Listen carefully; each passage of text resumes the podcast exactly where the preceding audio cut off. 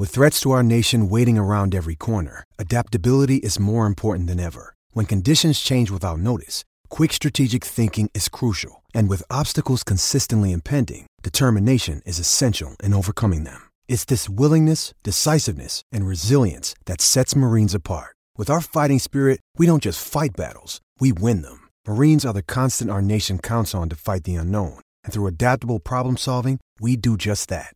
Learn more at marines.com. Space. Some regions are vast and empty, other areas we call closets. Fortunately, Kevin from the container store has answers. Hmm, right. Kevin, what gives you the power over space? I'd say Elfa customizable closets. With free design and Elfa's adjustable shelving and drawers, I can create space in any size closet. Kevin, master of space and closets. Or just Kevin. Plus, right now, save 30% on Alpha and installation and earn up to $500 in credit through February 10th. At the container store, where space comes from. Wait, where is that music coming from?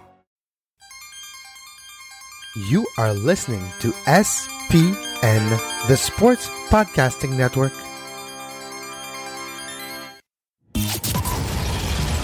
Welcome to Scuderia F1, the podcast that's always up to speed with the latest Formula One news. Follow us on Twitter at Scuderia F1 Pod. And subscribe to the show on iTunes and Stitcher. Now, here are your hosts, Mark Daly and Kevin Laramee. Hey, everybody, what is up? Welcome to the podcast that is always up to speed with Formula One. Mark Daly here, welcoming you to the very last day of January 2019. Hard to believe that the first month of the year is already out of the way. It doesn't seem like that long ago we were sitting down to celebrate Christmas and New Year's, and this month has really flown by. Honestly, I can't believe it. But as they say in Latin, tempus fugit, time flies, and uh, it certainly does. But what with the, the, the passing of the first month of the year, that means we are a lot closer to the start of the Formula One season. And let's uh, start there this uh, this week, and with the news that Formula One will, for the very first time, hold a season launch event with all the teams and drivers at uh, Federation Square in Melbourne on Wednesday, March 13th. It's the very first time they've done something like that. I mean, they've done a couple of these Formula One live events over the past couple of years in different uh, European cities, so definitely very cool. Uh, obviously, being in Canada, I'm not going to be able to make it, but I guess we can all be there in spirit, or at least via YouTube or the Formula One official website. But uh, it was kind of cool a couple of years ago. Just a little anecdote and a little side story here. A friend of ours was actually in Melbourne in uh, 2017 when the, uh, the, the Grand Prix was going on, and uh, although we weren't able to obviously be there ourselves, uh, she brought back a lot of Formula One swag for us, which was uh, pretty cool. And when she asked, "Well, would you want me to bring you back?" and I thought, well, if you're in Australia, you're at the the Australian Grand Prix, or at least in the gift shop. I thought the best way to mark that one was by getting a Daniel Ricciardo cap. So definitely a collector's item now because he'll be wearing the gold and black of Renault this year but definitely a cool little memento. And of course, uh, that's not only the one thing that's going on. There's uh, plenty of things coming up. What with tomorrow being the first day of February, that means that we're moving into what is a, a very important month in the Formula One calendar, outside of the racing, obviously.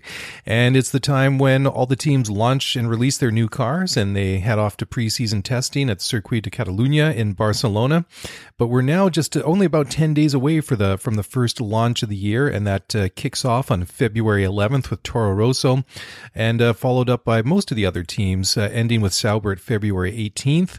And uh, you have Ferrari and Mercedes and uh, McLaren. The only one that I don't see in there right now is Williams, but who knows?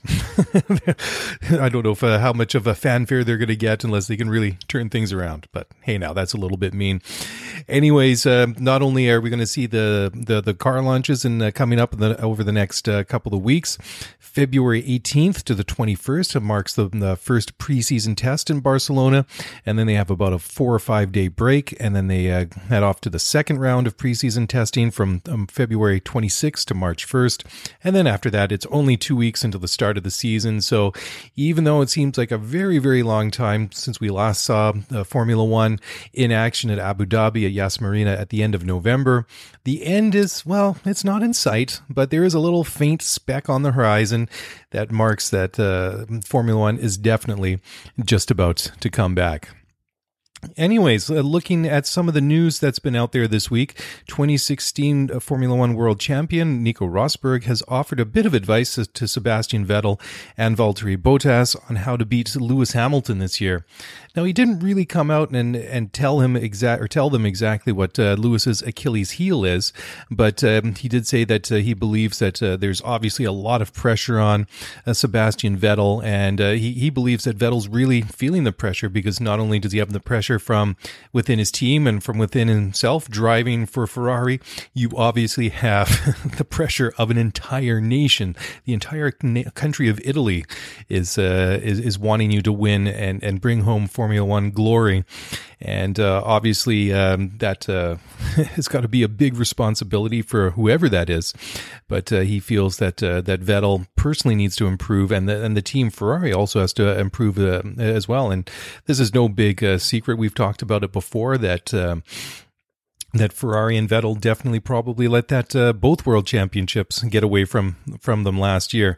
So I think that uh, he, I think he's basically saying that if he if he can get his head straight and the team supports him and they make the decisions that they need to make, I think that's uh, going to go a long way to helping mount a serious challenge against uh, Lewis Hamilton. I mean, you got to have your your head straight if you're going to come up against Lewis. Not only is he very very quick and he's always got a very very good car i mean mercedes obviously has been one of the, the best car in formula one over the past several years he's also mentally tough so if you can't come to that sort of level and i think that nico came c- kind of close obviously uh, he did win that 2016 world championship but it really took a lot out of him i mean he was only world champion for what less than a week before he decided to pull the plug when he i guess he just must have sat back and thought okay well i won a world championship it's taken me this many years. It's uh, cost this much in, in dedication and personal sacrifice. Am I willing to do it again and go head to head with uh, with Lewis Hamilton or Sebastian Vettel or anybody else, especially Lewis? I mean, there was always going to be that that competition within uh, Mercedes and uh, two very very good drivers. And Rosberg at sometimes was pretty, you know, let's give him some credit, was able to come close to the level that uh, that Hamilton is at. So if you can get close to that Eh, on a sort of an even par uh, on the mental game, that's going to go a long way with um, fighting with uh, with Lewis Hamilton. But then uh, Valtteri Bottas, of course, uh, he was saying that uh, that he's been well, it's easy, easy to say. He's basically saying with the with the new season, he has a, a better chance to establish himself in a stronger position. And what he said, what I thought was kind of interesting, he said by uh, really annoying Lewis a lot. And he's what I don't know what exactly he means by that, but last year Bottas obviously had a subpar season. The, the the first year he was at Mercedes was really about, um, I think, proving himself that he that he needed to that he should be there, being uh, Rosberg's replacement, and he did well. I mean, he's won a couple of races since he's been there. He was uh, more of the agreeable uh, teammate uh, compared to the, the, the toxic relationship that uh, Hamilton and Rosberg had that just worsened each and every year as the two were were partners at Mercedes. I mean, how many times did we see during that uh, that partnership would it actually actually went really bad, and we had the uh, you know the the big wigs, Toto Wolff or um, uh, Niki Lauda, saying that that they would not hesitate to um, to uh, well, basically fire one of those guys if it actually came to that, because they felt that the relationship that both of those guys had with each other was just detrimental to the entire team and what they were trying to achieve, regardless if they were winning races. They just felt that the the dynamic between those two guys was just um, too much. There's too much friction, and it was a real problem. Bottas obviously completely different situation between him and Lewis Hamilton. And last year he really struggled. Uh, I, I it, it's kind of, of course, hindsight is twenty twenty, and of course uh, it's easy to say, well, when he uh, lost that race that he was lead, leading in Baku, that was obviously a bit of a turning point in the season. But it was it was really unfortunate. I mean, he he ran over that debris. They gave him a puncture late in the race, and then he was just not able to recover from that. And of course, later in the year when uh, Lewis was really looking to lock down that championship championship when it was basically academically his by the time they got to, to, to Russia. And then there was the whole team orders thing, even though that uh, Bottas was uh, leading there. And uh, of course, he's won at that race uh, before and uh, he had to pull over for his teammate. And then he had the mechanical failure in, uh, in Austria while he was leading. Well, that's when they had the first double DNF since what, 1955 due to mechanical reasons or whatever. But I do agree that w- with Rosberg that if the conditions are right and uh, Bottas has a good car, I think that uh, he could win some races again. And I think that he could. Well, I don't know about annoy Lewis. That's like I say, I still think that's a bit of an, an odd situation, but or odd comment uh, from uh, Nico Rosberg. But uh, Bottas, I think he's uh, obviously had to go away from the season this past year, and and just kind of over the past couple of months get his head in the the the right um, uh, right uh, uh, place, the right space, if you want to call it that. But he was um, at the uh, Arctic Lapland Rally in Finland this past weekend. He won a stage and he finished a fifth overall, and I think that's a, a really really good uh, achievement. And I think we should give him a lot of uh, respect for for him taking part in this and and doing as well as he did. And who knows? Maybe that's uh, just uh, something that uh, that he can just uh, take, put in under his belt, and really move forward, and, and take that as a bit of a confidence bo- uh, booster going into uh, the season. I mean, the pressure's already on. I believe that his contract is up at the end of this year, and Toto Wolff even said a couple of years ago, or sorry, a couple of weeks ago, pardon me, that that he has to perform on a par or the same level as as Lewis Hamilton if he wants to come back for for next year. I mean, Mercedes, of course, um, there's going to be no uh, shortage of guys that would want to take that second seat uh, at Mercedes. I mean, you have Esteban Ocon, who's uh, one of their um, uh, reserve driver and simulator driver, who's uh, out of a drive at Force India. And when the, the, the, music stopped playing in the silly season last year, he was the one guy that uh, that was left without a drive. So they are tapping him for for great things in the future. And if, if, you go back a couple of months in F1 Racing magazine, there was a, a story about Ocon and how they really feel about him. That he's got all the uh, the talents and the attributes to to be a very successful uh, driver in Formula One. So by the time we get to, to the end of 2020 or sorry 2019, Valtteri would have had three full years with the Mercedes, and who knows? Uh, we we could see. I, I, think the first half of the year is going to be very very crucial because a lot of the um, uh, decisions for um, the, drivers for the, the, the coming years it, it, seems a silly season starts earlier each and every year, and uh, if he struggles in the, the the first half of the season, who knows? That might be enough to um, really tip the the, scales uh, away or in the favor of uh, Mercedes making a replacement there. So he's really going to have to find whatever competitive advantage he can to not only uh, continue the role that he had with uh, with with Mercedes, but he's got to find more than just um, scoring points and helping them the constructors championship. He's uh, really going to have to to do well and uh, and really find a way to, um, to, to win races and do as well as he can uh, to to really make a case for himself to stay there for for 2020 and uh, and beyond. And now th- this is a, an interesting one. There's been uh, no no shortage of um, comments and, and discussion ahead of the new season. Uh, Jenson Button, uh, who's um, obviously uh, another former Formula One world champion, now is a pundit on uh, Sky in uh, in the UK, believes that new signing at Ferrari Charles Leclerc could force Sebastian Vettel into what Jens is calling a tough decision over his Formula One future. And I stay, still maintain that I think the, the, the situation at Ferrari this year is going to be fascinating to watch. Uh, a couple of years ago, we saw it in, in 2014 with Daniel Ricciardo and uh, Sebastian Vettel uh, when he was in his last year at uh, at uh, at Red Bull before moving to Ferrari.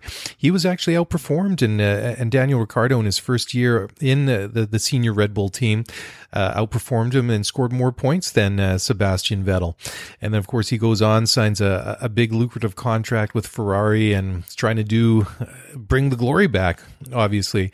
And it's been a it's, been a, a bit of a project at Ferrari to say the least. I mean, they they've increased steadily each and every year over the past couple of years, and they've been in the position the past two years at least to uh, to be challenging uh, Mercedes and, and and winning races.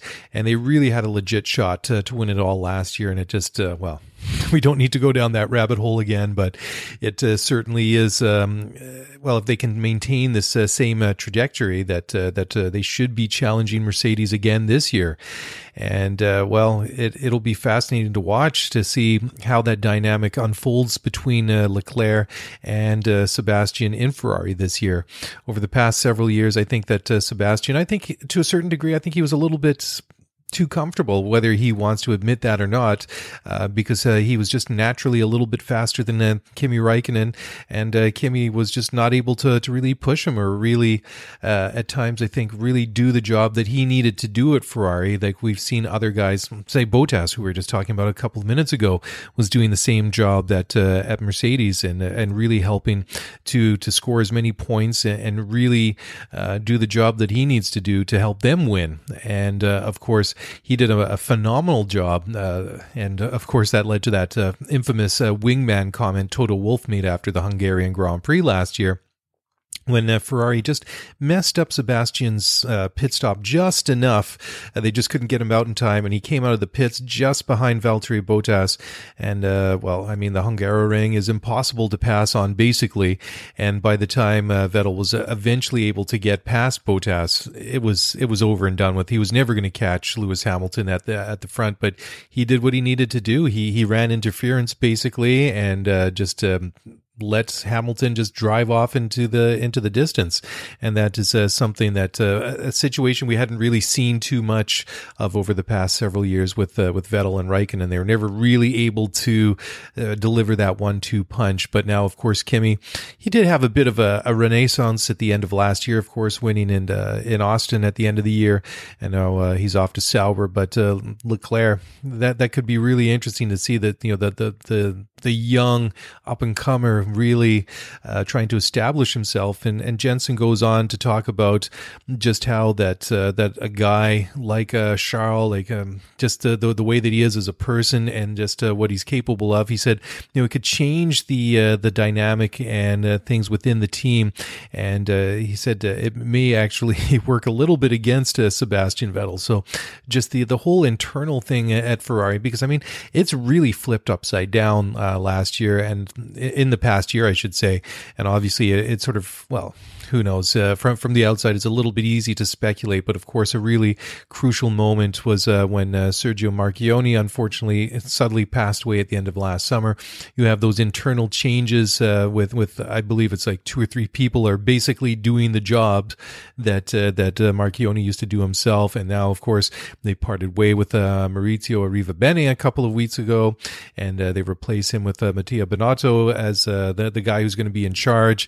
You have the the the after effects, the fallout, if you want to call it that, of uh, a really disappointing 2018, and uh, there there's certainly a, a, lot on the line, and uh, it makes me wonder.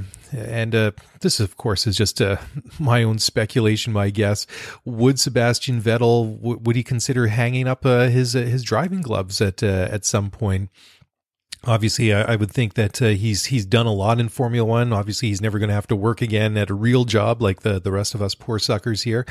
Uh, but certainly, I mean, you, you can see that uh, when, when things are going right and and you're enjoying it, that there there still is an attraction to to keep in it. I mean, Raikkonen obviously he's still enjoying Formula One at uh, at 39 years old. If he wasn't, why would he, in effect, take a step backwards and go and uh, drive for a midfield team uh, like Sauber? I mean, the opportunities that he's going to have to win a race for the next two years seem a, a, bit of a stretch, but who knows who's who's to say if uh, there's uh, some strange weather or Monaco's always a a bit of a, a roulette uh, game, a bit of a, a roll of the dice. Uh, anything can and usually does happen there. But if uh, Sebastian gets frustrated or things still don't go his way, and, and who knows, maybe Ferrari might feel that they want to want to change, but uh, who who they might want to to replace Sebastian if it ever came to that, well, that that's a fascinating. That's an interesting scenario that uh, could unfold. Uh, I, I, could, well, could you see Lewis Hamilton going to race for Ferrari? Do you go all in and try and get uh, Max Verstappen out of uh, out of Red Bull? I mean, he's got a, a, contract there for the next couple of years. It would be uh, it would be amazing to see that uh, that whole scenario unfold. But I think that if you're Ferrari, obviously you're going to want some continuity. You're going to want some stability, especially after all the upheaval over the past six to eight months, and try and just uh, build, you know, just steady the ship, get back to to do what uh, you do best in, in racing, and uh, hopefully uh, Binotto he can uh, sort out some of these operational, some of these technical and strategical decisions that were a little bit questionable over the past couple of years that uh, certainly didn't help Sebastian Vettel, and of course somebody needs to to to really get Seb focused again, and it's not just all up to him. Uh, last week we we touched on it briefly about um, Sir Jackie Stewart, three time world champion, said that he believes that um, that Formula One drivers are really missing out on not not having coaching, and he referred to a lot of other uh, uh, elite athletes and other uh, sports, tennis, for example, how uh, you know um, top level tennis players or tennis players at almost every level uh, benefit uh, from from coaching, and I mean Formula One is a little bit different, um, I suppose, boat racing in in that way, but certainly I think last year that Ferrari even though there there were quite a, a, number of mistakes and things that Vettel did wrong himself, which he needs to own, that there were other times that they really didn't uh, put him in the best situation, which undoubtedly just added to the pressure and just uh, did not make it uh, make it uh, any easier. But interesting words from uh, from Jenson Button, and of course, um, being the, a guy that was in Formula One for a very very long time and and uh, won a world championship, obviously, and raced for some very big teams. He knows what it's all about. So uh, I, I, think it's interesting to to take those words uh, from Jenson and just kind of maybe read between the lines and just kind of uh, get a bit of more insight or a, a bit more of appreciation what these guys uh, go through because it can't be easy, obviously. now, talking about uh, things that aren't easy, the uh, 16 of the 21 race promoters in in Formula One had a press release the other day, and this well, the official name is the Formula One Promoters Association or FOPA, and they met in London ahead of the uh, Liberty Media's and uh, Formula One's uh, preseason meetings, which also are going on about this time. And they just basically what they they wanted to meet to discuss what they call the situation ahead of the uh, season starting in Australia in several weeks from now. And they released a three point statement, and they it's it's interesting to get their um, their two cents on it, and they believe that it's not in the long term interest of the sport that uh, that fans are losing free access to content and broadcasting because there's a, a lot of uh, places in Europe, for example, I, I, believe Italy, the UK is another one. I don't live there, so I'm just kind of going from what I hear that uh, it's behind a paywall, it's on subscription TV, it's not uh, available on um, you know I don't even know how you get TV for free nowadays because here in Canada we get Sky uh, Sky Sports, uh, but we have to watch it on TSN. TSN is a subscription that comes through the uh, through our cable, and it's not even part of the normal basic basic cable package. So for me, I'm used to paying for it, and we've had to do that for a, a number of years here. But I understand in other parts of the world uh, that is not the case. So I can understand that if you're a Formula One fan, and all of a sudden it becomes a you know goes behind that paywall, and you are not in the financial position to pay for it, or you don't want to pay for it because I have the same thing here. Uh, the other thing that I'm big into is uh, is soccer, and uh, I do uh, not only am I a soccer fan, but I also do uh, another podcast, and I'm a, a, reporter. So I do a lot of uh, I, I, watch a lot of soccer in addition to a lot of Formula One, and that's one thing I hate. For example, um, the the Champions League, UEFA Champions League, used to be on TSN, used to be on Sportsnet, but now it's on uh, DAZN or whatever it is, and it's just one of these other the, these other subscriptions. So it's like if you want to watch Formula One, you need to to sub, subscribe to this channel or to this one or to this service, or you have to stream it online. And it does come to a point where your cup runneth over. So I, I really do respect the um, you know the promoters coming out and and worrying about people having the access to, to Formula One if they can't have it, because I've certainly gotten to that point that enough is enough, and there are a number of things that I absolutely have to have and I have to have access to.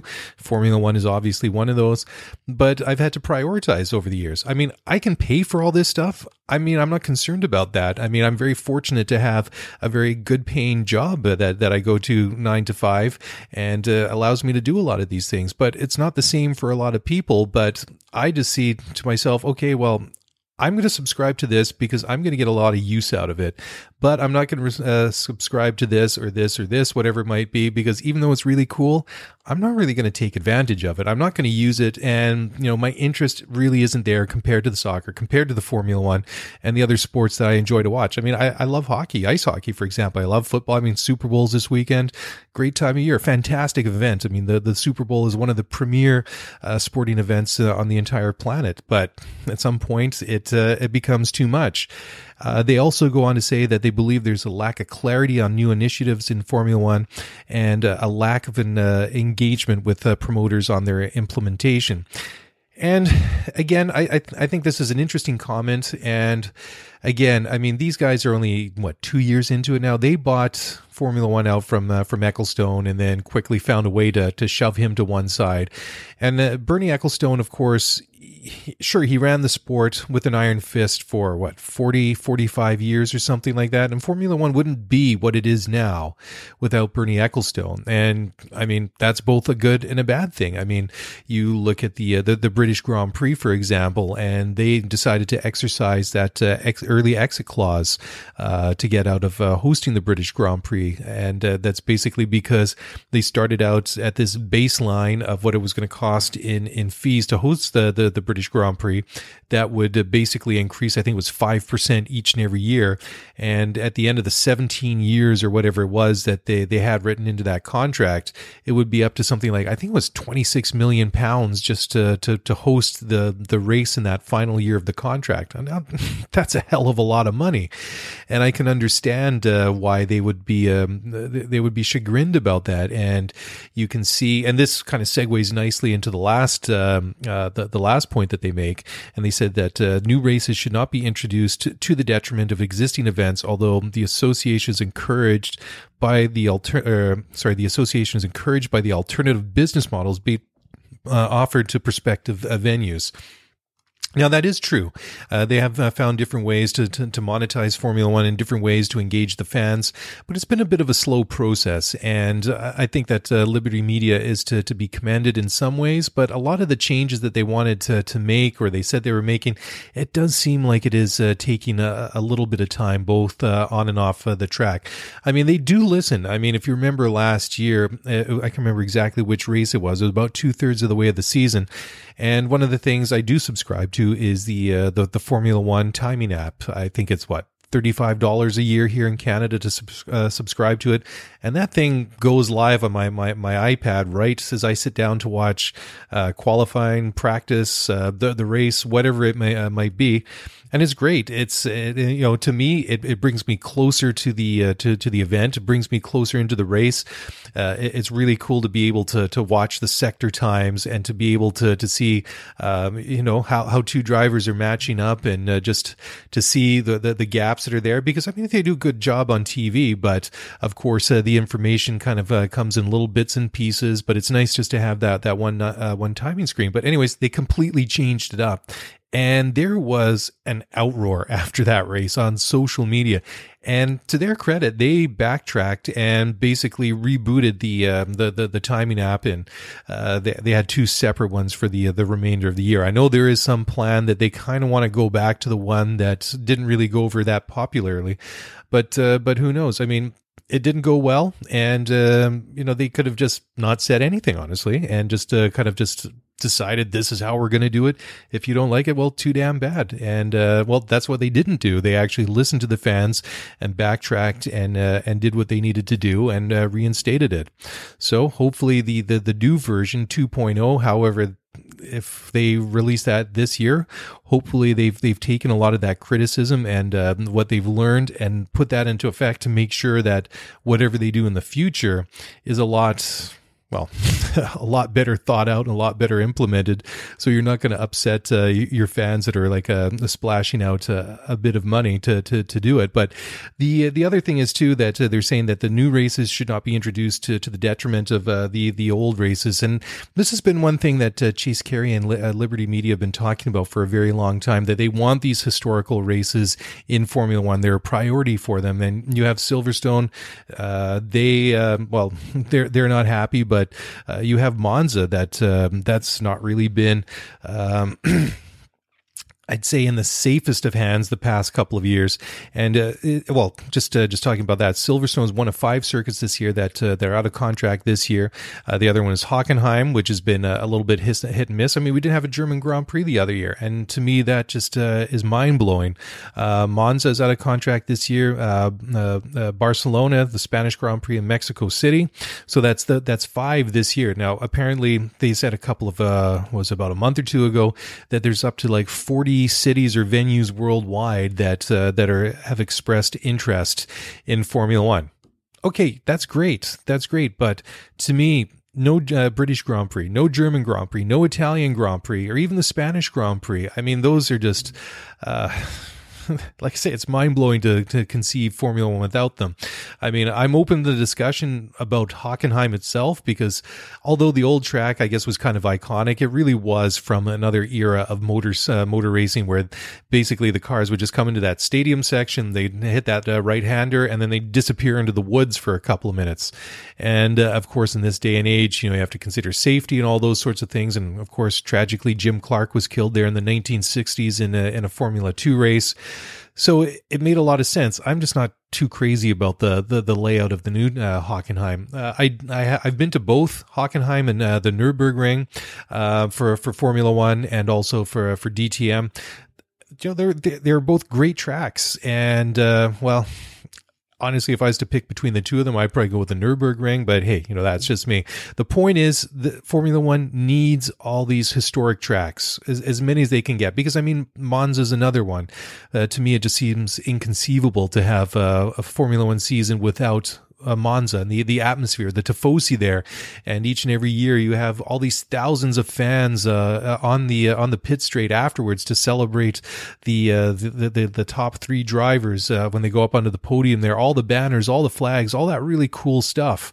And it, it's more than just an event. And Silverstone as well. It's been one of the best attended races for the past couple of years. I mean, the, the, the British fans love Lewis Hamilton. They love motorsport and Silverstone. Although I've never been there for a Formula One race, I hear it's horrible to get to in and out. The the the uh, the access is very difficult. Yet they turn out in their hundreds of thousands. I mean, do you really want to lose out on all, all those fans? I mean, because that is a really good advertisement for your sports compared to some of these other tracks where it's it's a struggle to get people into a into attendance. I mean, you look at Malaysia; they had the big stadiums and uh, or big grandstands that were sparsely filled with uh, with motor racing fans, but it, it, it's true, but they have to find a way to either restructure these deals for these uh, existing tracks or give them, I think, a more favorable deal moving forward if they're going to renegotiate and not necessarily, you know, they, they can't go out and get these new races in like Vietnam, which is going to come in, was it in uh, 2020? I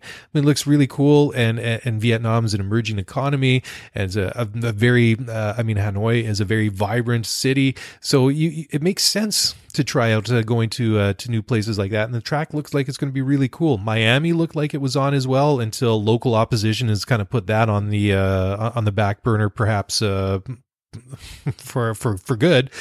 But while they're exploring these new uh, venues, they they can't make it too good of a deal for them to the point where it's it's really affecting the uh, the other uh, circuits to to the point of like, well, wh- why should we have to pay through the nose? And uh, these other uh, cities, these other venues are getting a pretty sweet deal. Like if I think it was uh, Azerbaijan, I think maybe Russia too.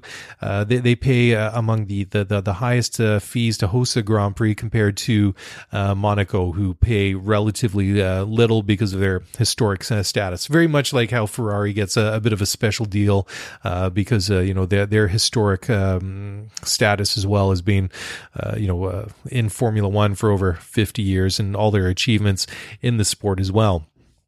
So you can understand uh, these uh, these comments uh, that they're, they're, they're making, but I do find it's interesting that uh, that it wasn't unanimous. It was only 16 of the 21 races, and then subsequently you've had uh, promoters from both Russia and Mexico distance themselves a, a little bit from the, the, the criticism that have been leveled and, and pointed towards um, uh, Liberty Media and Formula One. so the other races, the other promoters that weren't included uh, besides Mexico and uh, and Russia were Abu Dhabi, Bahrain, Monaco, and uh, Japan.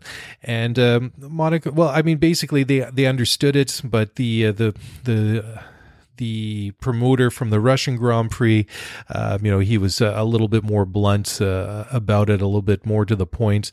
But uh, you can understand why there's frustration, and you can see why the promoters are also a, a little bit concerned as well because they have as much as they went and pushed through these rules for 2019 with the simplified front wings and the barge boards and all that, the longer term vision for 2021 and beyond is uh, is still it's vague at best, right? Uh, Ross Braun was talking about it a couple of weeks ago that he's frustrated that although the, the, the meetings and the consultations that they've had with the teams and other stakeholders in recent months have been very positive, and there there seems uh, like a desire to get it done. He's dissatisfied with the uh, the amount of time that it's uh, taking. So if he's dissatisfied with it, you can understand why people otherwhere in the in the sport would be uh, a little bit uh, upset about that uh, as well. But definitely very interesting to see that uh, not all of them would be um, on board, or not necessarily on board, but definitely it's not a unanimous thing that they're all unhappy with the the the, the direction of the sport. And of course, it's going to take time to to give a little bit of a benefit of the doubt to to, to Liberty that they're not going to change it overnight. I mean, Bernie did things the way that he did. There was not so much in in his era with the with the social media. The, the, there wasn't really all that much in the way of marketing. I mean, they, they brought in uh, Ross Braun and Sean Bratches to to really help out and and really modernize Formula One, both from a uh, a, commercial side and from a sporting side. So th- they know what they're doing from that point, but it's, going to take a little bit of time to get it uh, sorted out. Uh, I, I do think that they've done a lot of positive things but of course, the jury's going to be out to a certain extent. And of course, we'll only really be able to pass judgment after all these things are implemented or not. And after a couple of years, we will we'll be able to sit back and say, well, they you know they they took over Formula One. They got rid of Bernie and his uh, his establishment. And are we in a better position now, four or five years down the road, or whatever it might be, than we were under Bernie Ecclestone? So great uh, great question. But the uh, a little bit uh, related to that is um, that uh, the uh, there is a talk this week that uh, they would like to, or not like the direct quote is that Formula would love to add a second uh, race in, in China. Of course, they've been at uh, Shanghai since 2004, and well, the Chinese Grand Prix this year will be the thousandth. Get that the thousandth Grand Prix in Formula One since uh, 1950. And well, you can understand why. I mean, China's got the biggest population in the world. It's a, it's a very big economy and uh, it's, well, it's a, the second largest economy in the world and it's a, a key place for car manufacturers. And uh, well, I mean, take your pick. I mean, Shanghai is a, obviously a world city, great place, and uh, you you could see why um, maybe uh, some of the other race promoters would be concerned if they're looking into um, having another race in China and maybe giving them a bit of preferential treatment. I'm sure that wouldn't be the case, but it's definitely not the only place that's been uh, mentioned. Uh, well, I mean, uh, London was out there a couple of years, or sorry, a couple of weeks ago, uh, just before Christmas, and the the London mayor was saying that it's a real possibility that we could see a, a race take place there. But uh, certainly, you can understand why Liberty would want to have a race in China and also a second race in the the United States. I think that uh, the Circuit of Americas is a, a, really good venue, like the track, and uh, but you can understand too why they would be interested to having a second U.S. Grand Prix, uh, for example, be it in Miami, which obviously looks like it's not going to happen anytime soon, but New York, Vegas has been thrown out there. I mean, there's so many great places that uh, that you could pick in, in in the United States and of course, I mean, it's a car culture. The Americans love cars. They love racing. So uh, again, it's also a very wealthy country. It's, it's got a huge population with the, the population of the United States. Correct me if I'm wrong. I'm guessing it's somewhere in the neighborhood of 350 million people. I'm sure there's quite a few of uh, Formula One fans. I mean, definitely from this podcast point of view, our biggest audience, our our our listeners are in the U.S. So kind of extrapolate from that if you want. So who knows? We we could see maybe a race in Beijing. That makes sense. It'd be kind of cool to see the Formula One racing around the Forbidden City, but definitely uh, a case of watch this space. Anyways, let's talk a little bit now, uh, uh, sort of a, a semi-related topic, and just uh, some of the, uh, the, the 2019 rule changes that uh, that are that are coming up, and uh, of course the, the the big ones that everybody's been talking about are the front wings, the simplified barge boards, which are intended to clean up the the airflow behind the car and make it more possible for other cars to get closer and hopefully increase the opportunities for for more, more overtaking during the course of a, a, Grand Prix. But there are a number of other things that are changing uh, this year. Uh, the first one is the fuel limit is uh, going up. There's help for the uh, the heavier drivers, which uh, I think a, a, lot of us here are going to kind of chuckle at because I don't think uh, heavy drivers uh, are what we kind of think when we see these very lean uh, and, and toned Formula One drivers. But uh, it's true. I mean, I, I, can't remember what it was, uh, what he weighed, but back in the day, Gerhard Berger, I think he weighed something like 85 kilos. So not really a lot, but every pound, of course, does make a difference in, in Formula One. But in, in, the past, it was the the total weight of car included the driver, and so it it, helps that if uh, if that was the case that your driver was uh, as light as possible. But uh, this year, the the the weight of the driver in his seat will be measured at the start of the the, the year, and it must hit a minimum of eighty kilogram or any 80 kilograms, sorry, and any driver that falls under that limit will have uh, ballast fitted inside the cop, uh, cockpit area to uh, to compensate. Now, I don't know how much uh, a seat in Formula One weighs for a Formula One car. Being space age material, I can imagine it probably isn't very much, but still 80 kilograms, multiply that by 2.2 to convert into pounds you know that's still not uh, very a lot uh, you know that, that's not really a lot of course but uh, I, I, think that's kind of a, a cool way to to do it right? And um, put uh, put ballast in it kind of make everybody start from the from the same thing. So kind of an, uh, a cool one.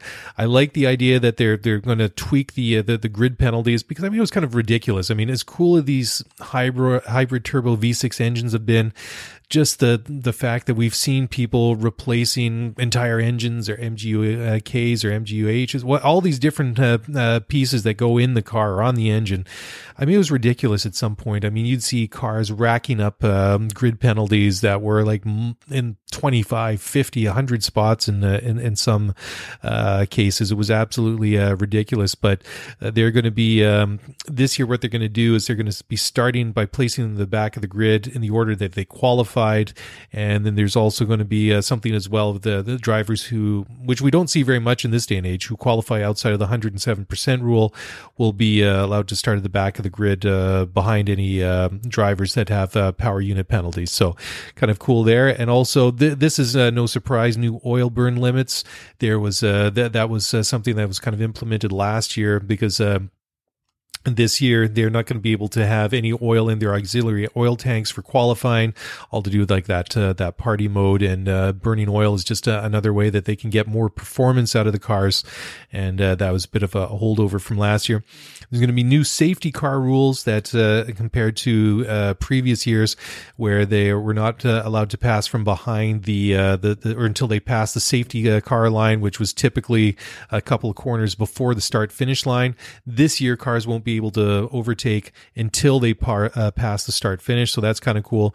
And then just even stuff off of the track that they're going to do is that they own um, this year uh, they're going to be allowed to have uh, up to I think it's uh, six uh, trainees that can have exemptions because they're only allowed to have sixty people in the pits on the uh, on the during a race weekend. And I think that each trainee is allowed two times a year that they can they can get an exemption and and be there. So I think that's cool. I think that's definitely a, a way to um, to to get more of these brilliant young engineers, these men and women exposed to uh, to Formula One. So I think that's kind of cool. Uh, another one which is interesting is that the the teams are going to scrutineer themselves, and basically they have to sign a declaration that their cars comply with all the uh, the, the, the regulations. So it's not like they're just uh, it's like the honor system after uh, the, the the the events the the, the race is over. There's there's still going to be all the uh, usual post session checks done by the scrutineers, but there is at least before they get on the track that uh, that the teams will have filled out this declaration saying, "Yep, you know, we're good. Uh, we're we're in compliance with all the rules and regulations." And if they're they found out to be uh, in in uh, in breach of that, well, you're going to get uh, get nailed for it. And then also um, cars that start in the pit lane this year, they will be able to um, basically follow the field around after the the, the very last um, car uh, crosses or passes the pits on the start or on the formation lap, and they too will be able to uh, to go around rather than just kind of waiting there until the the, the, the race starts. So I think that's kind of good.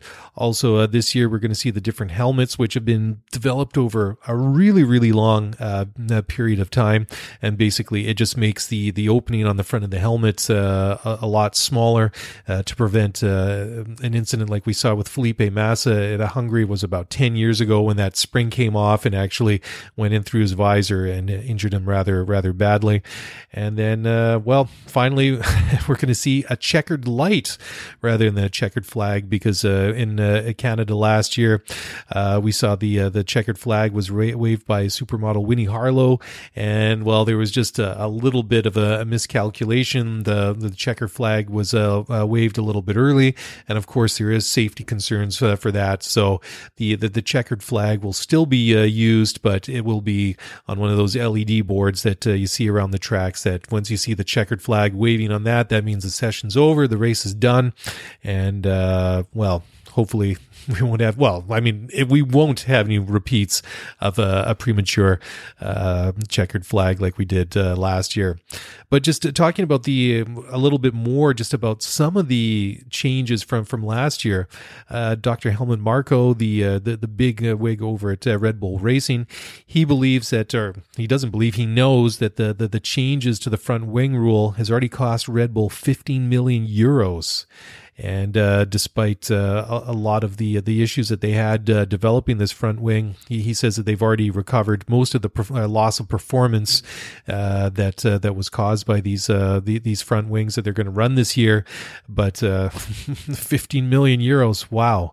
I know that that it was a a big uh, thing for them to to talk about. I mean, uh, Racing Point, uh, their technical director was just uh, talking about the uh, the other week that uh, it sounds like a very small thing, and it, it basically had the effect, um, pr- probably unintended, I'm sure, that just changing those front wings was almost tantamount to redesigning the entire car, just because of all the the, the, the effects that it had elsewhere. So that is a really really huge amount of money, 15 million euros for Red Bull Racing racing uh, alone just to get this uh, taken care of and implemented uh, for this year. Now, uh, talking about uh, another team, and uh, Frederick Vasseur, the team principal at Sauber, says that that top teams, not the midfield teams, are Sauber's reference points. I love the I love the talk. I love the swagger. I, I really like the direction that uh, that Sauber is uh, going in, and uh, of course um, they they had a great driver last year in Charles Leclerc. They had a much improved car uh, compared to the past couple of years. Obviously, uh, the the big thing there was they actually had an engine that was designed to go with the the car that they were going with because 2017 well, they had a, a car that was uh, built to the 2017 regulations, but was powered by an engine that went into the previous version, the previous era of uh, Formula One cars in 2016, and it just didn't uh, deliver the grunt. But uh, Vasseur came in about a, what, a year and a half, two years ago after they parted with uh, Monisha Kaltenborn, and the team's really turned around. I mean, they've got that. Uh, I mean, they've had Ferrari engines for a while, but they've got that Alfa Romeo sponsorship, and they're definitely going in the in the right uh, and I, I, love to see the confidence, almost a little bit of cockiness, to, to say that you know we're we're not just measuring ourselves against the guys that we're racing with. We're measuring ourselves against the big boys, and that's where we we want to be. And uh, I'd like to see them uh, punch uh, above their weight. I mean, we've seen teams like Force India over the past, uh, uh, well, quite a few number of years um, outperform and do better than uh, is really expected, just because they're so ingenuitive and so flexible and uh, and just able to to work or really deliver more than uh, you would expect that they're capable of, uh, considering the budget they, that that they have on uh, or that they have to work with. And if um, uh, Sauber's able to to do this the same, and if they're able to to push their way up and become, you know, I don't want to re- really say the best of the rest because that's that's a bit of the uh, I think it's a little bit. Uh, I wouldn't say insulting, but it really isn't uh, giving them their credit. I mean, you always want to go out there to Formula One because I don't think there are too many teams that just show up and say, "Hey, you know, we're just happy to be here. We don't really care if we're we're, we're going to win a race or not. We're in Formula One. We're just going to drive around and do whatever." I mean, the goal obviously always has to be to win. Whether or not you're going to have a realistic shot to win each and every weekend, you know, that's a, a completely different uh, story, of course. But uh, really cool to see, and I mean, it, it's going to be fun to watch, seeing what uh, what Kimi Raikkonen is going to do, uh, going back to the team where he started his Formula One career, you know, 20 years ago or whatever it is now. And uh, it's also going to be uh, interesting to watch Antonio Giovinazzi, who uh, drove a couple of races for them uh, two years ago uh, when uh, Pascal Wehrlein was out with that recovering from concussion or whatever it was after he, he injured himself in that in the race of champions that that year. So it's going to be it's going to be interesting to watch on on a number of fronts, but definitely I love it. I love the comments. Uh, I like uh, guys that uh, that have confidence. Now, talking about guys that have confidence, Carlos Sainz, he's really throwing some love in uh, former teammate Nico Hulkenberg's uh, direction. And he says that he believes that uh, the Hulk would win straight away if he was in a top Formula One team like Ferrari, Red Bull, or uh, Mercedes, because uh, Nico has been in Formula One. I think he's got about 150 something races under his belt, but he hasn't uh, even been on a podium yet. And this is a guy that that's won Le Mans. He, I think he won there in uh, 2015, I think, if uh, I remember correctly. But uh, he's uh, well, he won what is being called the the Class B, the best of the rest. So he would have finished seventh in the World Championship behind the Red Bull, Ferrari, and Mercedes drivers. And um, I think that's a that's an interesting comment because you know you got obviously a lot of the focus is going to go on Danny Ricciardo going there to, to to Renault, and and rightfully so. I mean, um, Ricciardo's won about seven or eight Grand Prix now, if I remember remember off the top of my head. And uh, Renault have uh, paid a lot of money to, you know, given him a very big contract to go there. So obviously he's going to be the guy. But uh, again, uh, as interesting as it's, going to be uh, to, to watch situations like uh, Valtteri Bottas and how he does at Mercedes and how he measures up against Lewis Hamilton. And of course, of course, the whole Sebastian Vettel and Charles Leclerc thing going on at Ferrari. It's going to be interesting too to see what happens at, at, at Renault, but uh, definitely uh, it, it's really interesting to see what uh, Carlos Sainz is saying about Hulkenberg. And, you know, I, I, think it's a, it's a, a real compliment anytime that one of your peers or one of your colleagues really has something, uh, you know, something like that to say about uh, what you do and, and what you're capable of, and uh, the the fact that uh, Sainz believes that uh, Hulkenberg is uh, underrated and uh, doesn't necessarily get the, the, the recognition that he deserves. So, again, uh, Renault, I think that uh, well, I know that they're not happy from where they uh, where they were last year. They really weren't as far forward as they they were hoping to really progress last year. They they kind of plateaued a bit. I mean, we've seen them progress and improve each and every year since they they took over Lotus after what was it 2014 or 2015 Fair enough. It's going to take a while to, to turn it around, but this year that uh, that that curve, that upward curve that they were on, leveled off a little bit, and uh, you know for the most part, I think uh, it's uh, not unfair at all to say that uh, that they plateaued uh, in, in 2018. So they've been saying, you know, Cyril Abiteboul is the the team principal, team principal, sorry, has been saying that they've really made a lot of gains over the the off season. But hey, everybody says that in January, and it doesn't really uh, mean anything until you get on the track in in Melbourne and uh, and line up against those 18 other cars and uh, really see well okay well we improved a lot but everybody else improved that much more than we did or maybe they don't. So of course well, we'll wait and see. But uh, certainly if uh, you know Renault is uh, able to improve it, it, could be fun to see what uh, what these guys uh, are able to do. And Ricciardo and Nico Hulkenberg are able to do in Formula One this year. And I, I think after Ricciardo had announced that he was going to, to to go to Renault for 2019 I think um, Hulkenberg had put something I was either on Instagram or Twitter whatever was something like, "Oh, looking forward to going hunting with you next year, bro," or something like that. So could be a, could be a, a really fun partnership to watch, and uh, I think uh, th- this year maybe more than, uh, than, than most years in the past, just because of all the amounts of uh, of changes that we've seen. Uh, you know, the drivers going all over the place, and it really the silly season in 2018 was a lot sillier than most years, but just uh, all the changes and the the different partnerships that that are going to be out there, and some of the new faces that are in Formula One, and some of the ones that aren't there anymore, definitely uh, could make it a, a fun year to watch. But one uh, guy that's not going to be having fun in Formula One next year is uh, uh, Brendan Hartley, who was uh, out at uh, Toro Rosso, and that wasn't really any surprise. But he was saying that, well, he kind of dished out some of the dirt and the, the inside story on how that unfolded, but he was saying that it really started as early as Monaco last year. And Monaco, of course, is usually, uh, what, what is it, the end of, uh, it's usually about Indy, so the end of May, beginning of June there.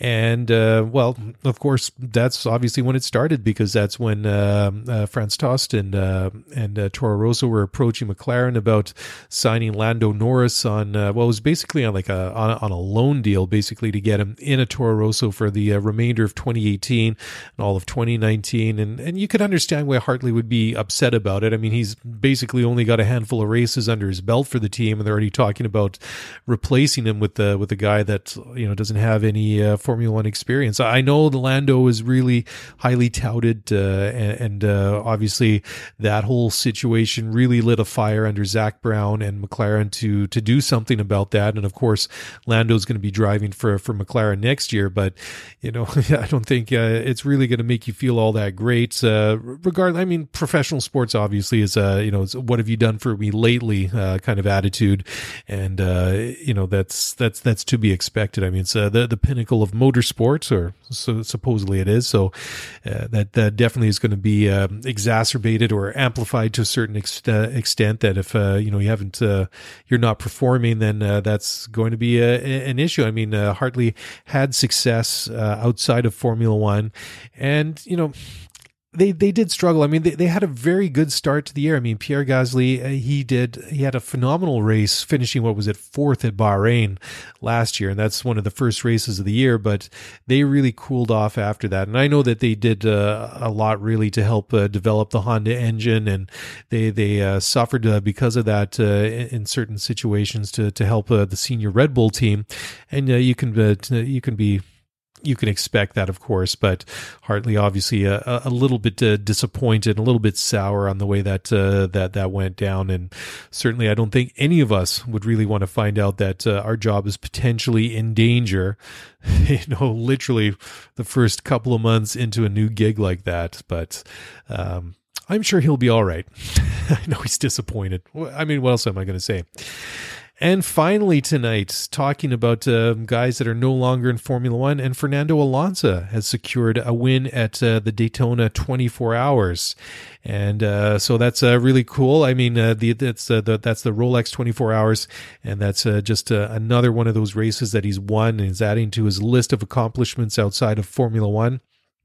So he uh, joined uh, teammates Jordan Taylor, Renger van der Zande, and Kamui, uh, Kamui Kobayashi in the number 10 Wayne Taylor Racing Cadillac, taking the overall victory in the DPI class.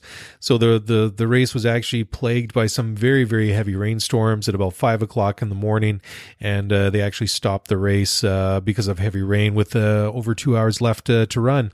Um, but very cool. I mean, it's, it's good to see Fernando. I mean, he's still loves racing, and uh, obviously his uh, options in Formula One uh, were were limited. I mean, love him or hate him. I mean, Fernando was uh he just kind of marched to the beat of his own drum, and I think unfortunately he did burn bridges in in Formula One, but McLaren seemed to love him. I mean, it, it's it sounds for all intensive purposes like a retirement, very much like uh, Jenson Button did uh, when he said uh, he kind of left the door open when he retired a couple of years ago. But apart from that, uh, that one off when he came back at Monaco when uh, Alonso coincidentally was uh, racing at at Indy in 2017, that was basically it. You know whether or not Fernando comes back to Formula One in a year or two, if McLaren get more competitive that remains to be seen, but uh, certainly uh, he's going to focus now. I would think uh, he's going to be looking towards Indy because that is the last, that's the third leg of the unofficial triple crown of uh, motorsports. He's already won,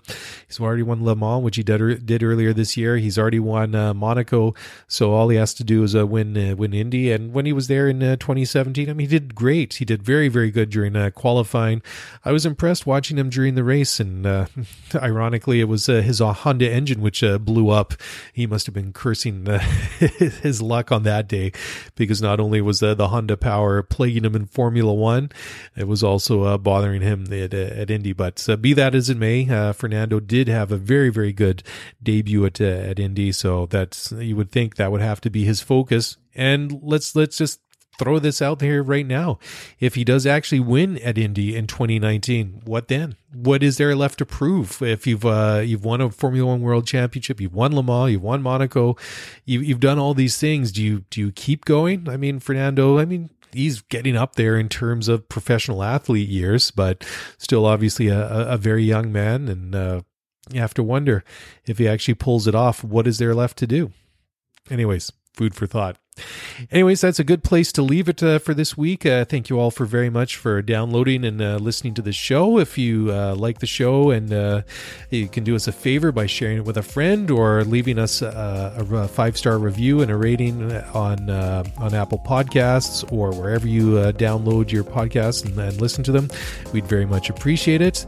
And if you have any comments or any questions, you can throw a tweet my way at Scuderia F1 Pod on Twitter, or you can email me at Scuderia F1 Pod at gmail.com. That's it. That's a wrap. Thank you very much for listening, and we'll talk to you again this time next week.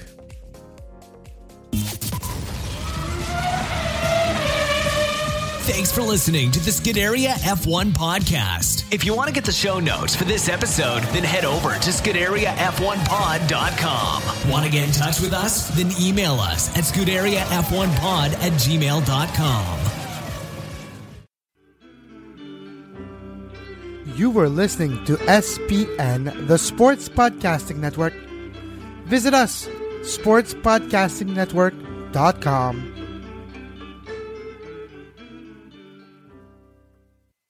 Space. Some regions are vast and empty, other areas we call closets. Fortunately, Kevin from the container store has answers. Hmm, right. Kevin, what gives you the power over space? I'd say Elfa customizable closets. With free design and Elfa's adjustable shelving and drawers, I can create space in any size closet. Kevin, master of space and closets. Or just Kevin. Plus, right now, save 30% on Elfa and installation and earn up to $500 in credit through February 10th. At the container store, where space comes from. Where is that music coming from? Space. Some regions are vast and empty, other areas we call closets. Fortunately, Kevin from the container store has answers. Hmm, right. Kevin, what gives you the power over space? I'd say Elfa customizable closets. With free design and Elfa's adjustable shelving and drawers, I can create space in any size closet. Kevin, master of space and closets. Or just Kevin. Plus, right now, save 30% on Elfa and installation and earn up to $500 in credit through February 10th. At the container store, where space comes from. Wait, where is that music coming from?